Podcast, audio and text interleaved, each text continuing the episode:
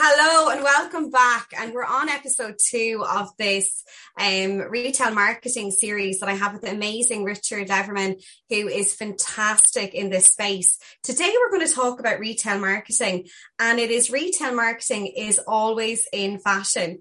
So I'm really excited to touch on this because it brings me back to my shop floor days. It brings me back to those touch points in the store that we all talk about. We walk in, we get wowed.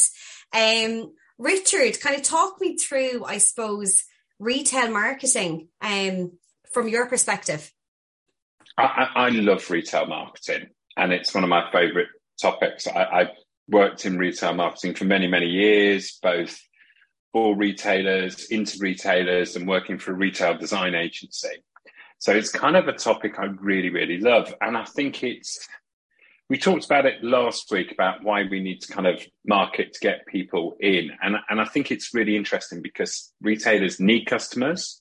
They need new customers. They need to talk to their existing customers, their lapsed customers. And they kind of need to do all of this kind of stuff. So it kind of builds on what we were talking about in our, in our previous session. And it's always interesting to look up a definition. So I went on to Wikipedia, where obviously everything's always true. And Wikipedia defines it as re- the retail marketing mix typically consists of six broad decision layers, including product decisions, place decisions, promotion, price, personnel, presentation, also known as physical evidence. The retail mix is loosely based on the marketing mix, but has been expanded and modified in line with the unique needs of the retail context. Well, thank you, Wikipedia. That's a pretty decent way of, of kind of explaining it. But for me, if you go, a lot of marketing people have been taught the four Ps, um, Kotler's four Ps, uh, product, price, place, promotion. Um, this talks about six, and I kind of would add a seventh in, and that's what I thought we'd talk about today.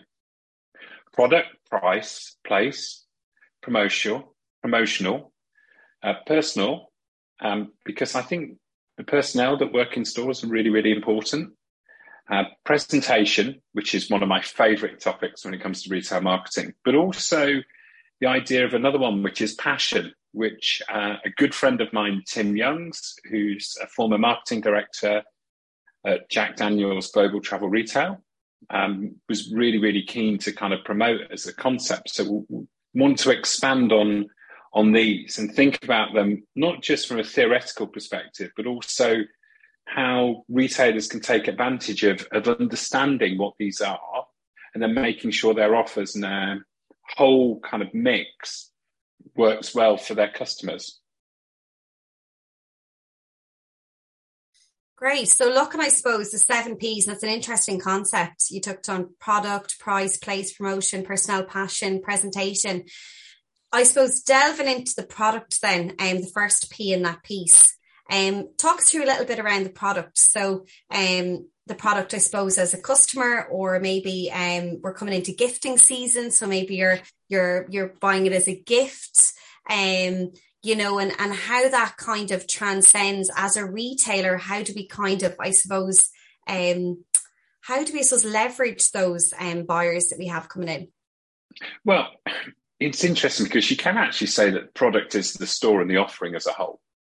Um, and that's sort of part of what you need to do. But I'm going to put a little bit of a twist on it, which is saying, right, the products that you sell in the store, because actually the product that we're going to talk about as in your store and your business, that, that's everything that we're, we're talking about. But what are the actual products in store?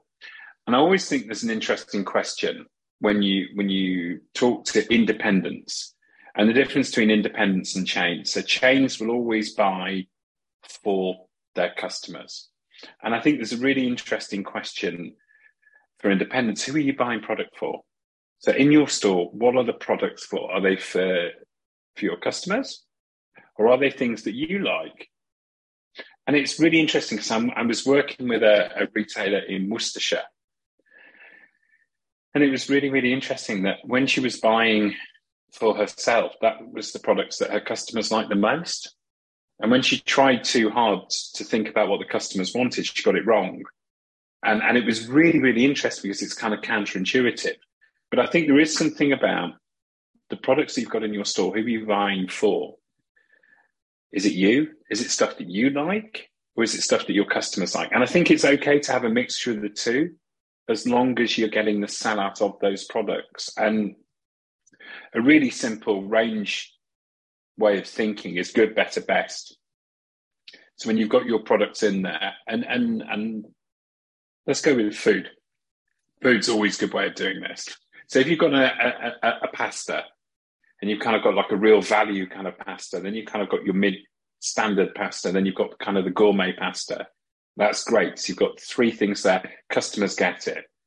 But do you need to have five or six different kind of pricing levels in that? Or are you causing confusion for your customers? So I think the products that you've got in your store, I think when you think about it from a marketing perspective, so obviously normally when we're buying, we're going to, right, we want to buy at this price and sell at a higher price. And that's how business works. But when you think about it from a marketing perspective, who are our customers? Are we confusing them with the products that we're getting in there? You know, are, have we got too much stock? Have we got too much range? Are we causing confusion? Is our offer easy for customers to understand? And putting some of that kind of marketing twist on your buying decisions, I think would be very helpful.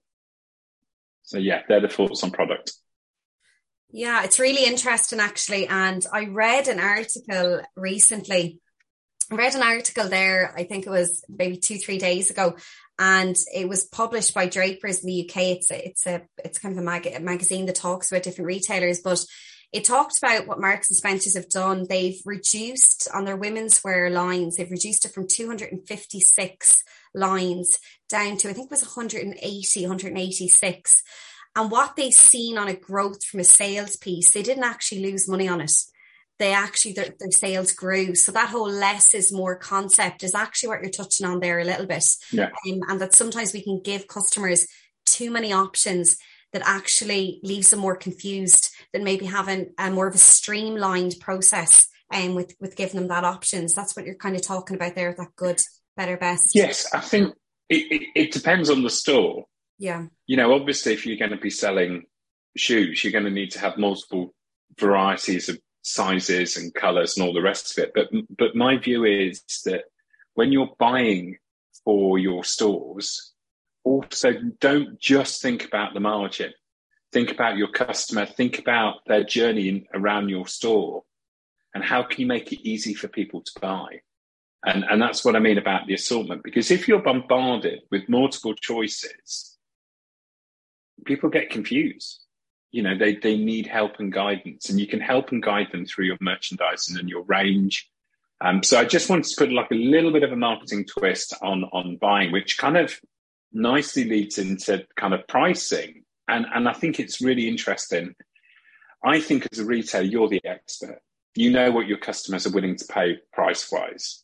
And, and, you know, it's that balance between what you're buying the product, what you're selling it, and all your costs and all of that. So I think there's a little bit, which is where I always think you are the expert, you know your market, you know what people are willing to pay. I think what's really interesting is when we start talking about discounting and sales, whether that is a January sale, whether it's a um, spring sale, whether it's a Black Friday sale, which I've kind of got mixed views on myself. But what I think is really important when you're thinking about sales and price reductions is I think there needs to be a bit of planning. You know, if you've got a product that you're going to have in stock, if it's a fashion product, it might be three to six months. What's your pricing strategy with it? You're going to start at a discount, go up. You know, what is your strategy around pricing? And I think for me, if you've got a plan on when are you going to do these things, it makes it easier to execute than when you're doing it on the fly. And I think pricing is something that obviously cost of living crisis that's hitting many people globally. You know, price is becoming very, very important. But if you're constantly on sale, you're devaluing your total proposition. Is it when a consumer thinks to themselves, well, if they're always on sale, what's the actual real price? And I, and I think pricing is so important psychologically. And I think with a, for consumers, but I think there's a little bit where you need to plan. And if you plan, you can execute. And all of a sudden it becomes a bit easier, especially because it is such a sensitive area. Yeah. And I love that, Richard, because it is a psychological thing when we look at reductions and reducing. And I worked at Next for a long period of time, and you knew when those, uh, you know, those big sales were coming in, and um, the five a.m. starts, you know, customers knew when to expect it. They, you knew when the sales were going to slow down because they knew that it was going to be reduced to half price. And, and, and, you know, we're all customers, I suppose. We know when the sales are happening. I, I, I actually, and, and I've kind of talked about this before, but I, I love some brands never go on sale. Okay, so some brands never discount. What's your take on that? Do you think that is a strategy in itself, the ones that don't do any sale yeah. at all? Um, it's more no, of a long-term one hundred percent strategy. Yeah. No, one hundred percent, because I think yeah. in our minds, we've got a view as to what something's worth. Yeah. And I think that if you start discounting, you can potentially devalue yeah. that brand in the consumer's mind. And and I think there is some, there are certain brands where absolutely having that kind of price position, if you think about certain watches and jewellery brands come to mind straight away, you know, it's very, very rare that certain perfumes will be discounted. Some will be, but some won't be. And, and, and I think there is something because you build up, in your mind, you build up certain brands that have a certain value. And I think it's really interesting because it's kind of that total marketing mix that positions it in the consumer's mind that it's worth this and that. So not everybody has to discount, but I do think there is something about knowing your your price and knowing the kind of where your customers are, especially from a retailer's perspective. You know, if you're dealing with a um, a well-off demographic, then price is less important. There's other factors that are more important, such as presentation, customer service. Well, actually, if you're a discount retailer, then price is really, really important to that consumer. How can you make it really obvious that you are price conscious, price focused? And do you have to make the other investments um, in presentation, for example, that others might not need, if you see what I mean? Yeah, yeah, yeah. It's really interesting. Um, it kind of moves us on to, I suppose, the next part, which is we've talked about product, we've talked about price.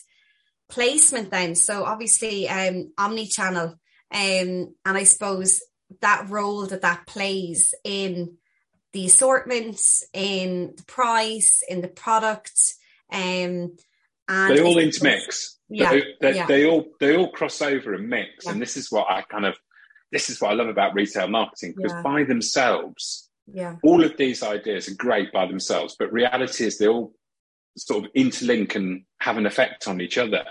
It's almost like uh, you're cooking and you put mixing in all the ingredients, and you can't have one without another. And, and place is really interesting. So the idea in marketing is where you sell your, your goods. And obviously you can, from a retail store, fantastic. You can have more than one retail store. And actually the way people shop is changing. Um, there, there was a statistic um, a couple of years ago that the busiest shopping day now in the U K is on Christmas Day. Well, that's strange. All the shops are closed. And, and, and all of a sudden people, oh yeah, we've all got iPads. And we're tired of our families by four o'clock. So we're looking at what's on offer, or we've been given a gift card. Oh, where can I spend this? And, and I think what's really interesting for me when it comes to place is the whole idea of omni-channel. And I think there's some really exciting opportunities for retailers to, you know, not just think about, okay, website and um, store or store by itself, but you can also sell through social media. You know, there's there's a, a retailer um, called Colleen and Claire in the U K. They have an Instagram where, where they're always kind of putting on their, their, their clothes on models, and you can buy it straight off Instagram. Or you can go into the store, or you can buy it from the website. And I think there's lots of different ways that we can sell now. You can sell on Facebook. There's lots and lots of different channels. And again, there are challenges to going online. Now, I completely understand that. And I think we spoke about it last time about returns. But I do think there's an opportunity for stores to think about, okay, how can we be omni-channel? You know, not every store can be open twenty-four hours a day. But it's dead easy to put a Q R code on a window display so somebody can go onto the website and buy. So I think omnichannel is going to become more and more prevalent. And I think it's a really fantastic opportunity for retailers to think, actually, we've got a store that is open between a set set of hours, but how else and where else can we sell? Are we going to go to exhibitions? Are we going to do pop-ups?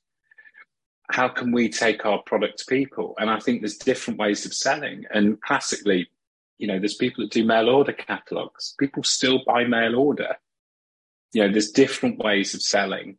And for me, omnichannel is a really great way of thinking about it. And just a final example on that, there's a nursery in the U K called Hardy's Cottage Garden Plants. And they put a big flower display on, uh, things like the Chelsea Flower Show and Hampton Court Flower Show. And you can buy from them by going to a show and buying from, from, from the team there where they'll be selling plants. You can go into the nursery and buy. You can buy through mail order. You can buy through the website. Reality is the product that they're selling is exactly the same. It's just different routes to market. So I, I think it is possible for independents to do.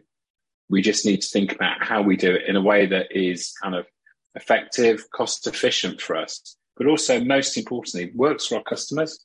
Otherwise, what's the point?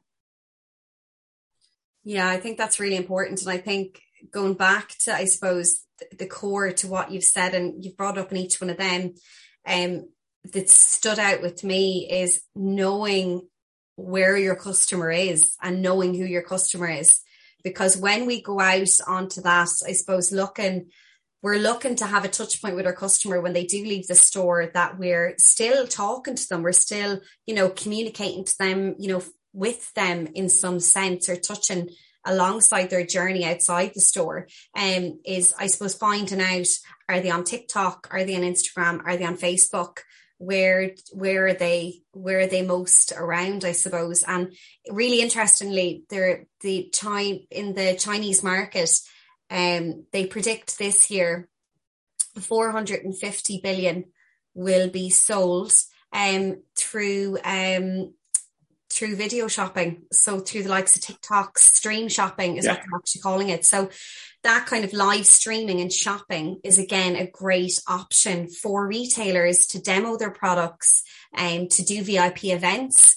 Um, and again, to have it even in a hybrid model or even in a remote model, and um, the people can tune in from anywhere globally, and we can extend that offering then uh, to customers outside even, you know, our, our locality or our country where we're actually based. And there's a, a really nice example um, where where they brought it together, and, and that's Nordstrom in the U S, department store, kind of mid to upscale. And what they've done with their clothing offer is they've got people in store to talk about the product. And it's great. Oh, look, here's a pair of jeans that are boot cut, and it's got a really nice denim that's got a bit of stretch to it. And they put the videos up on their website. And they've said, well, this would go really nicely with a, I don't know, a white T-shirt, black jacket and pink trainers, you know, an ideal combination for anybody. Um, and, and what's really nice is it's kind of bringing the store into the website. And and I think what's it's it's kind of, it's nicely done. It still needs refining and the process can always be better. But it is possible to talk to customers outside of just the stores. And, and I think it's really interesting because as a society, we're moving to more and more twenty-four hour. We spend so much time on our phones and on computers. How can we talk to people, not just for the five minutes that they're in a store, but in the rest of their journey? And I think there is something about inspiring people with products, inspiring people with kind of look and feel that, you know, retailers have been doing for many years. Omnichannel is just different ways of reaching the consumer, which kind of nicely moves us into promotion, because this is kind of what you were talking about. Um, you know, the, what are the marketing activities that can get people into store? And I know we we spoke about that a lot last week, and we talked about having a plan and telling stories and sharing them. And I do think there is something about how do we communicate to people that actually, if they come out, if they come into our stores and hang out with us, they're going to get a great product at a price that works for them in an environment that give, you know, leads them to think that they're in a good position. And I think for me, the whole idea of promotion, I'm not talking about buy one, get one free. I'm talking about how do you market your store and your retail to to your to your target customers. And I think so often in the past, retailers that have, you know, some of the ones that have disappeared in the U K, such as Woolworths, they just opened their stores, put product in and thought that was enough. Well, people come in because we've got great product. The world's evolved. I think you have to tell people, you have to show them, you have to inspire them. You have to come up with a marketing plan that says, actually, if you come and visit us, these are our stories. Come and visit us and we'll show you some brilliant stuff that's going to make your life more interesting or better or more fulfilled. And I think just having a store with products in is not enough. Maybe in some touristy areas, but still you need to get people in. And I think having a marketing plan with lots of activities encourages kind of people to, encourages you as a business to tell people why they should come and hang out with you in the simple terms. And I think you cannot rely just on great products and great service. You have to tell people, you have to give them reasons to come and visit you. And for me, promotion is about building a calendar of marketing activities you're going to do to share your stories.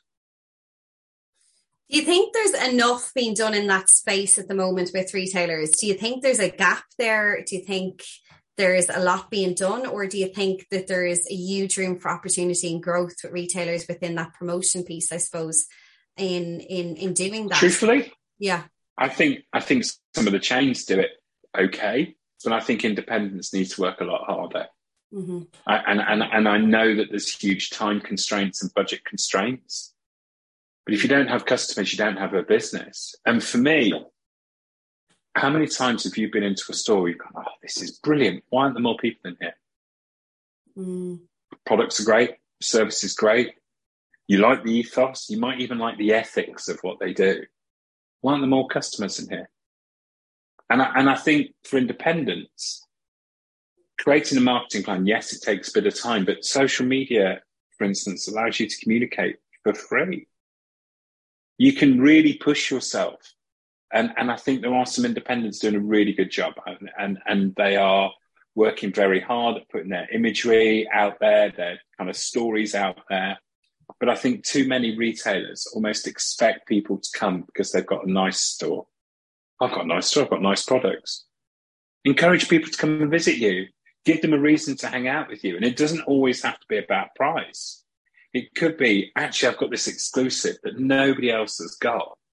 Actually, I've got this really amazing jacket and we're the only people in this area to have it. Share. Tell your stories. Give people a reason to hang out with you. Because if you don't, well, you're going to survive on footfall, which sometimes works, sometimes doesn't work. And I think for me, you can almost improve your odds of succeeding by doing that marketing calendar, by doing that marketing promotion, by going back to what we were talking about last week about content buckets and ideas and sharing those with people, just expecting people to come. I think too many retailers have done that. And that's why we've lost some superb independence. You have to put yourself out there. And it might be a little bit uncomfortable, but you need to do it. You really, really need to do it. So I would massively encourage all the independents and all the retailers to think, how can I drive customers to my store? It doesn't just have to be social media. It can be leaflets. It can be all the marketing kind of promotional ideas that we hear off radio, newspapers, T V, whatever it is. You know, you can add P R to that mix. You know, oh, we've got somebody that's been working here for twenty-five years. That's a great story. Local media are always looking for stories. And I think there's so many opportunities to tell our stories and give people reasons to come and visit. And we miss that opportunity. And I think that if you don't do it, you're, you're missing out. You're really missing out. And it's a really quick fix. Mm. I think it's really interesting because I think most Christmases, they're they're waiting for that Christmas advert, you know, the John Lewis advert, all of that. Beautiful. Beautiful advert, amazing. And, you know, there's such a hype around that. But, you know, I, I go down my local high street, I suppose, and I see those moments encapsulated in those independents, those smaller retailers on a daily basis, really, because they're yeah. really at a a talking point with their with their locals, with those regulars that come in. They might come in on a Monday, they'll come in again on the Saturday because they might be getting the freshly baked bread off the market or whatever that might be. Um, so what you're really talking about there is shouting more about that and talking more about that, and I suppose using things like that um, as your marketing, as your promotion piece in your business. It doesn't have to be a sale promotion. Um, it can be something, like you said there, it can be a story you're telling. Yeah, and, and loyalty comes in many different ways, and there's certain stores that I'm really, really loyal to because I love them. Mm. I just absolutely love their ethos. I love what they do. And I love storytelling. And I think what's so interesting is every store's got stories to tell. Every store's got stories to tell, whether it's about the people, whether it's about the product, whether it's about the customers, whether it's about why you set it up. You know, I set this up because it's always been my dream to do this and I absolutely love fashion, or it's always been my ambition to make fresh bread and tell the world about it. And everybody's got to try my bread. And I think there's all these wonderful stories that if you're a big retailer, they're a lot harder to find. And I think for independents, you've got this great opportunity to tell really fantastic stories because they're real. They're not made up. They're not retrofitted. They're your values. They're your beliefs. They're why you set up your business. And I think that if you, people do care. Consumers do care about where stuff comes from. Consumers are becoming more ethical. And I think for this kind of supporting small businesses, I think it's a really fantastic kind of thing that I see building. But I also believe that small businesses need to help themselves. Small retailers need to help themselves. And you can help yourself by telling people about what it is you do, by talking to your communities and engaging.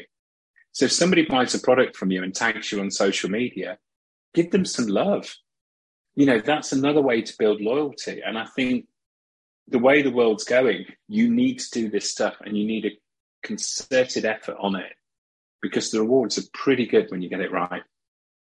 Yeah, it's really interesting. I done a, I wrote a recent article and there was new research out. Um, PricewaterhouseCoopers done it. They looked at four thousand consumers and um, looked at their spending habits, and not surprisingly, about eighty-five percent of those respondents were willing to pay more money uh, if they trusted that retailer that they were buying off. So that that piece that you talked about there, and you talked about brand loyalty and trust, I think it's so important. And when we're talking about, I suppose, promotions and whatever else, I really think if you have a really good exchange policy, if you have a really good after sales policy in your store, that is a really unique selling point that I think a lot of retailers don't really think about.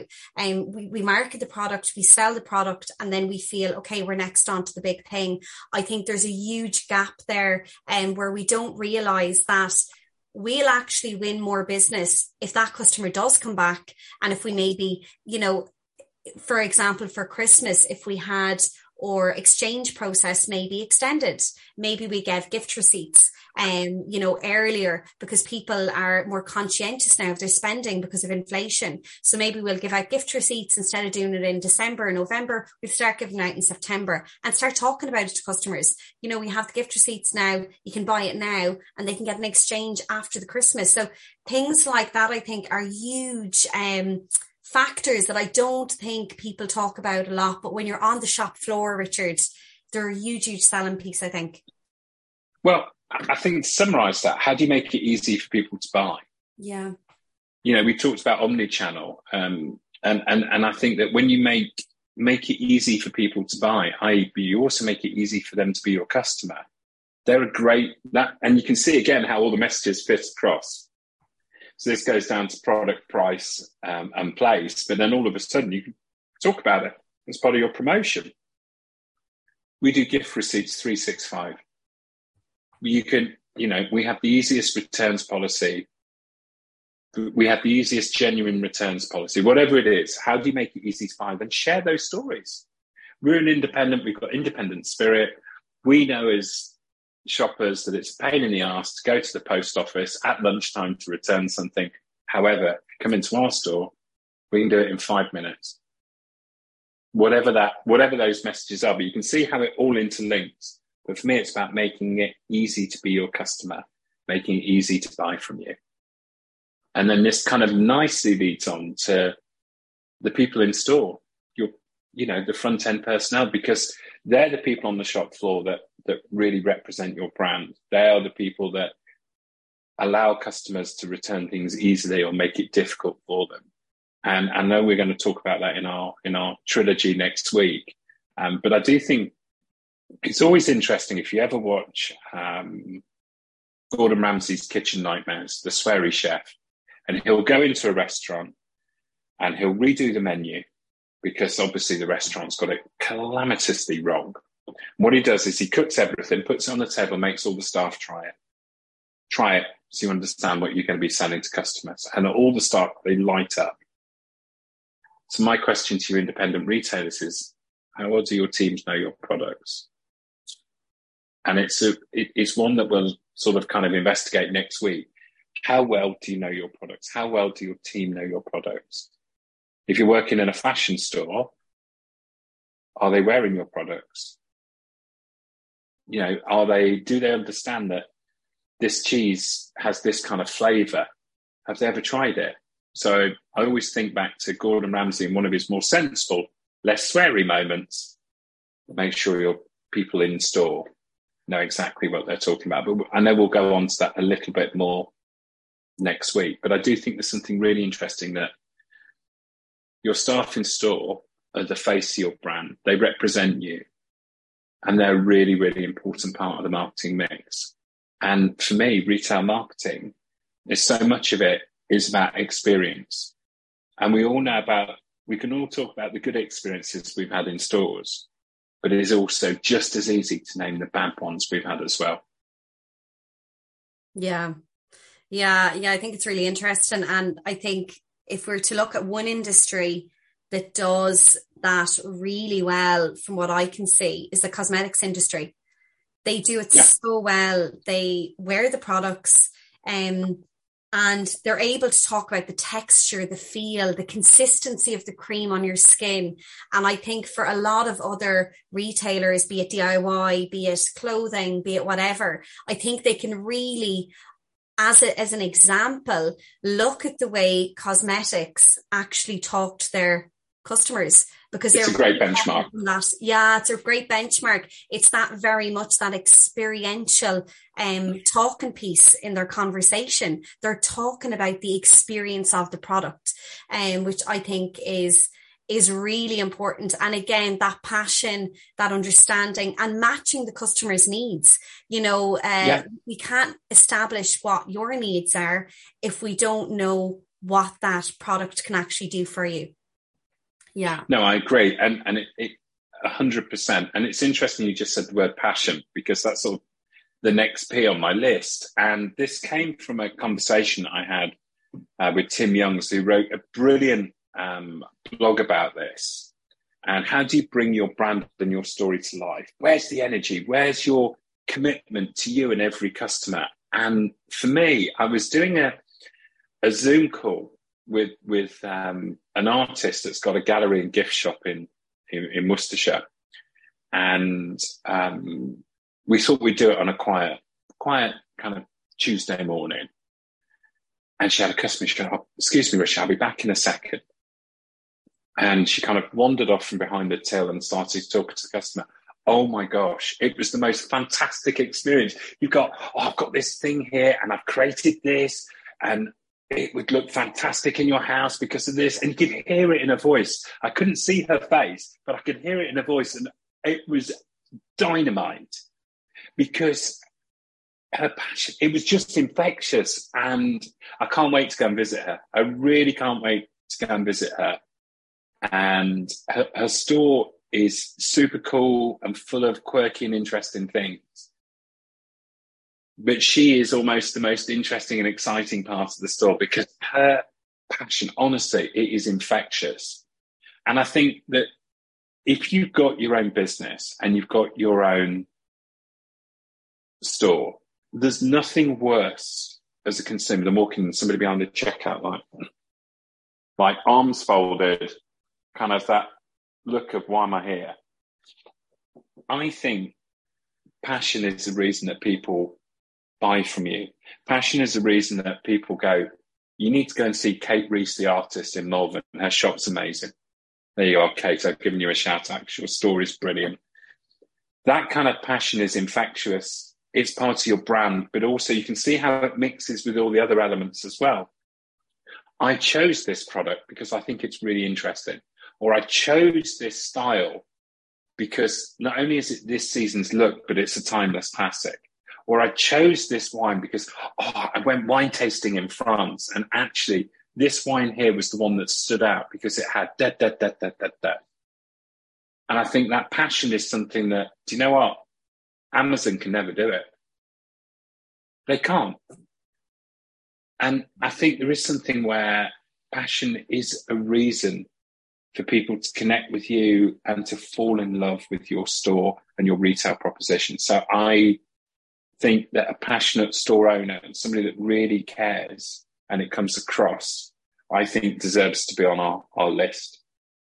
Yeah, definitely. And do you know what comes to mind, um, Richard? And I'm doing a, I'm doing a retail program with um, health stores, and I kind of, I went on a bit of a, I suppose, a, a research phase where I was looking, and I visited a couple of these health stores, and oh my God, the the level of service you get from going into one of these health stores is, you know, you're greeted, you're asked in the vitamin aisle, you know, what vitamins or how are you feeling? And it, it comes back to what you said there. I think when you've people in that particular store, they've a passion for the industry, the products, it comes across so natural, natural and so flowing. That conversation yeah. flows so easily.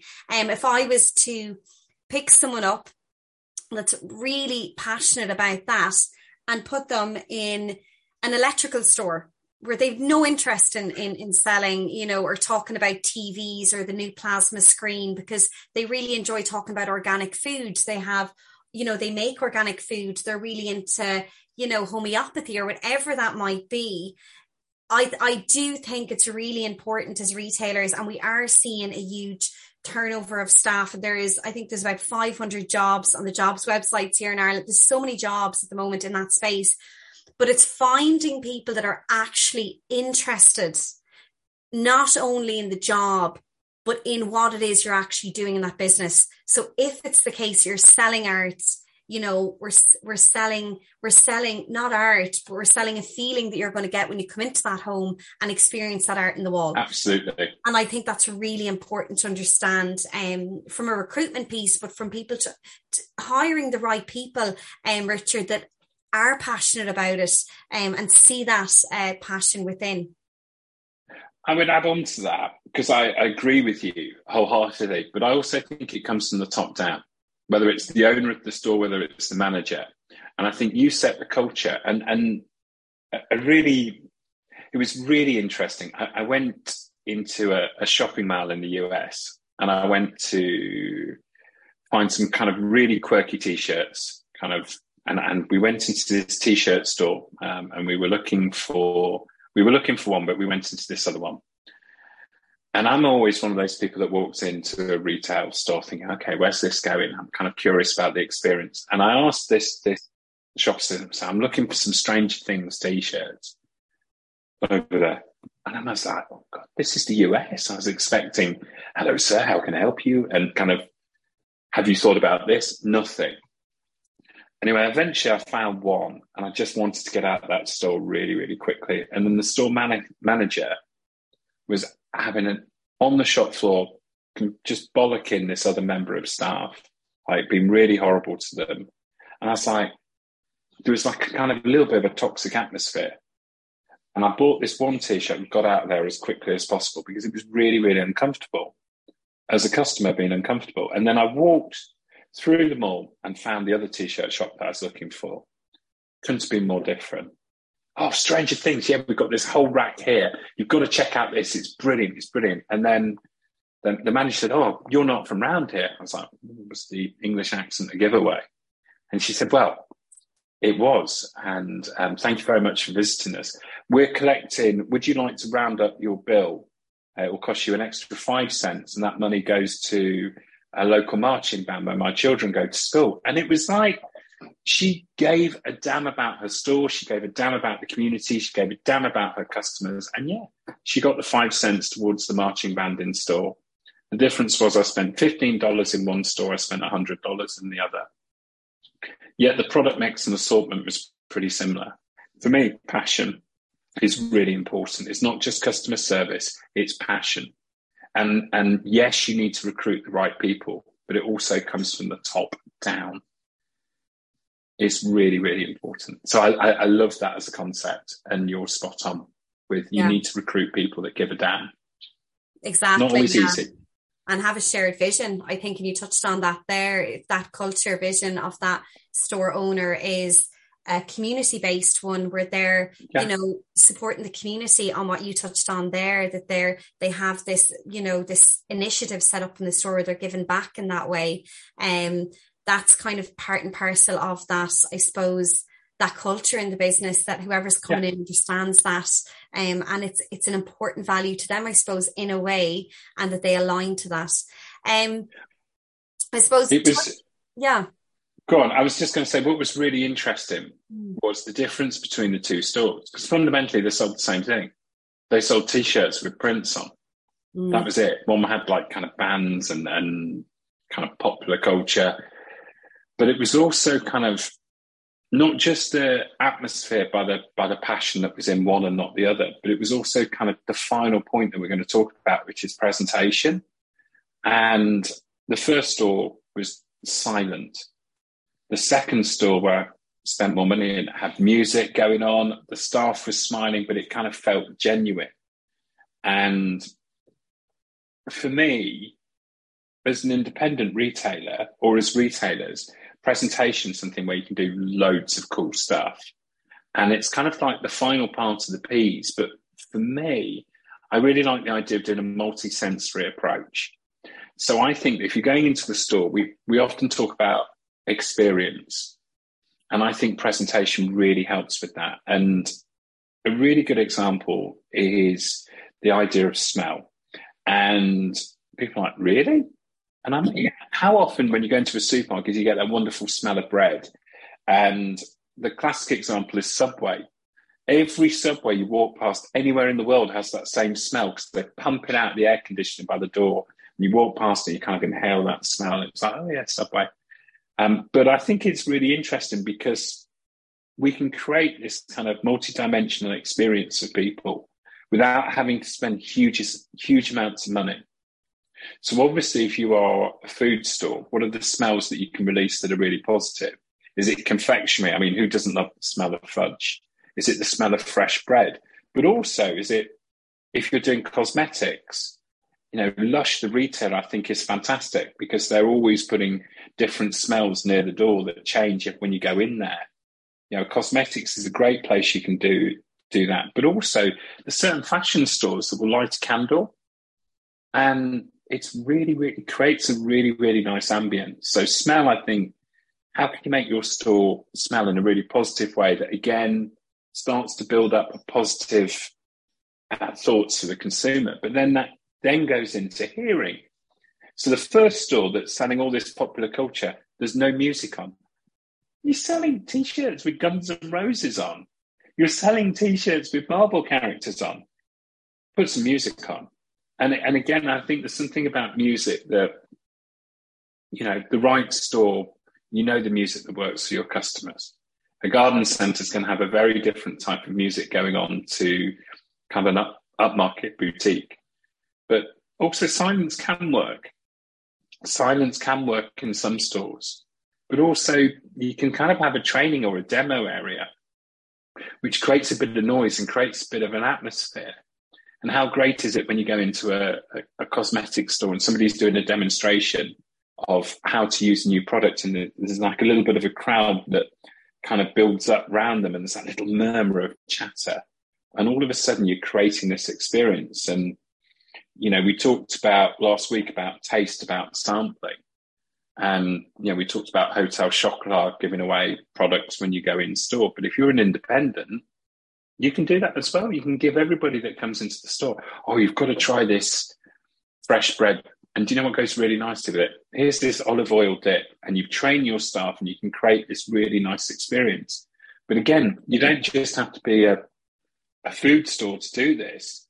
There's certain upscale boutiques that will offer all their, there's a bowl of mints, help yourself. And I think all of a sudden you've got smell, hearing, taste. And that's before we move on to sight. And I think this is the bit where, you know, as a retailer, you can get really excited. How do you get the look and feel of the store to inspire people? And what are the stores that kind of you go into and you go, wow, that looks fantastic. And for me, this is kind of your in-store marketing here. This is your point of sale, your hanging banners, your barkers, the silent salespeople. You know, you can't be everywhere in your store all at once. How's your pricing? How is it done? How's the look and feel? And I think there's some really great ideas around doing displays. I know we talked about window displays last week. Window displays are a great way of saying, we've got some really fantastic stuff in here. Come on, come in. You can make a window display as an independent and do something really cool because you're not restricted by brand guidelines. You can create the look and feel for your stores. So make your stores simple to navigate, but also interesting, ex- inspiring, exciting. But also, are there an opportunity for suppliers to help you? And I love the idea of war bays and kind of point of sale. And, and the classic is Coca-Cola will give you a Coke fridge if you stock Coke products in there. I'm sure. Have you ever seen the J M L videos in store where they put a screen up where they demonstrate a product and it's like some magic duster? Have you ever seen those? Yeah, so I worked for a D I Y brand, Woody's, which would be kind of similar yeah. to B and Q, and they would have... Um, the J M L end. The rail end, yeah. At the end of that kind of, that wall bay, they would have the J M L as a, again, as a talking point, because if you, if you have a, like a large D I Y store, that particular store had fifty thousand products. So how do you... Yeah. fifty thousand products and you have a limited amount of team on the floor, how is your display explaining how this magic mop works? You know what I mean? Or how this dustpan is the best dustpan ever, you know? So it, it does work really well, those television screens um, in, in, in D I Y and obviously in, in, in home stores as well. You know, it could be a room. You see a lot of kind of D I Y stores now, they've gone from a very much a, you know, they've room displays now, whereas they used yeah. to be set up like a builder's merchant. Now they're more commercialized, I think. They're very much commercialized in how they merchandise. It's inspiring customers, isn't it? Exactly. And it's, expi- it's by inspiring them, by having a room display, they're not just going to buy the paint. They're going to buy the mirror on that room display. It's increasing your sales twofold because they're going to want everything in that room display to recreate the look. So I think there's a huge um, sales opportunity within that in itself um, that I think is massive. And I think listening to you there, and I've worked with brands that are their own brand, so they've all their own stocked in the store, and it's very easy to do that kind of display thing. And I think a lot of people that say to me, and I've, I've worked with a couple of retailers, well, Louise, there's loads of suppliers. And I think what you're touching on there is, well, how can the suppliers help yeah. support me in driving sales in the business? So can they give me a T V explaining how this works? Um, can they invest? And I'll give them more floor space. So, you know, we're going to give you a T V. We're going to increase your lines. We're going to trial it for the next month or two. See how that works in the business. If we get extra sales, then we'll come back and revisit that again. So I think it's really um, utilising um, what we have there already in and, and asking for that support from them suppliers, yeah. Suppliers need place. So we talked about place earlier, about how we sell our products. Mm. If you're a if you're a supplier, you need different routes to market and different routes to customers. Your suppliers want you to succeed, and they want you to succeed because if you've got a good relationship, it becomes a partnership. But they also need to make money, but they also need you to make money. And I think what's really interesting, having worked for a number of large brands, they're willing to invest in the retailers that are willing to support them. And by investment, I'm not just talking about, oh, I have some extra margin. I'm talking about the idea of sellout. And sell out can be, how can the suppliers help you sell out what you've bought to your customers? And that can be in the form of posters. It can be in the form of point of sale if you're cosmetics. So the actual, by point of sale, I'm referring to the counter and the displays. And it could be a, a pop-up unit. It could be a shipper. It could be, you know what, we, we will invest in doing a leaflet drop if you can put our products front and center of it. Or we will go on our social media channels and say, right, this store's got an exclusive um, dress or, or hat that you can only get in this retailer. And I think there is something where suppliers need multiple routes to market. And I think what's really interesting when you ask them to help you with your look and feel and with your retail marketing, I think you'll be surprised because lots of them will get behind you and support you. And I think it's interesting. We talked about shop in shop and, and you know, whether that's the kind of Gap stores in Next or whether it's a Clinique counter in a, a department store, you know, that's almost the ultimate kind of support from a brand. But brands need you. The brands that, that you stock need your business to succeed. And I think if you're constantly asking them for a discount on the price, there's only so much they can do because they have a business to run as well. But if you ask them for marketing support, okay, how can you support us to sell out your products? You're going to get an additional response that I think is really, really exciting. So we talked about the look and feel of the store and that multi-sensory experience. That's wonderful. And, you know, that will work for some people. The idea of going to your suppliers and getting that additional investment of support from a marketing perspective is something that everybody should be looking at, because I think it's a really, really great opportunity. Yeah, I think it's great. And I think some some smaller retailers, what they do is they might have a couple of suppliers that sell pottery or artwork. And what they would do is every month they would have a meet the maker. So they bring that particular artist, Brilliant. particular craftsperson into the store. They would run, you know, they have it all over their windows, come at the end of the month, and they actually are in that store at the end of the month making pottery. Um, and the customers come in and they experience that. And obviously the supplier gets the exposure. Um, they highlight the products and um, the authenticity. They get to know that particular supplier on a personal level. And also what's really important about that, I think, is that they get feedback. So I know a couple of suppliers that done that in stores, and they got feedback on partic- particular products that they were going to actually um, create a range on. So they asked those people that was shopping in that particular area of the store, their products, what feedback they had. And they got really great insights on that shop floor from real buyers. Some of them were regular shoppers. Some of them had just, I suppose, stumbled across the brand, but they got really interesting feedback on their, on the way their pricing was, on their signage. So again, we can use this as well to get that really great feedback in real time from customers that are actually coming onto the store mat and, and seeing how that works. Yeah. No, I agree. And it was really interesting. I'm um, know one of the world barbecue champions, and she is a brand ambassador for Traeger, who make barbecues. They flew her from Florida to do um, barbecue demonstrations all across the U K in different garden centres, talking about the, the Traeger brand, showing you how to use the barbecue, how to, to use the different features.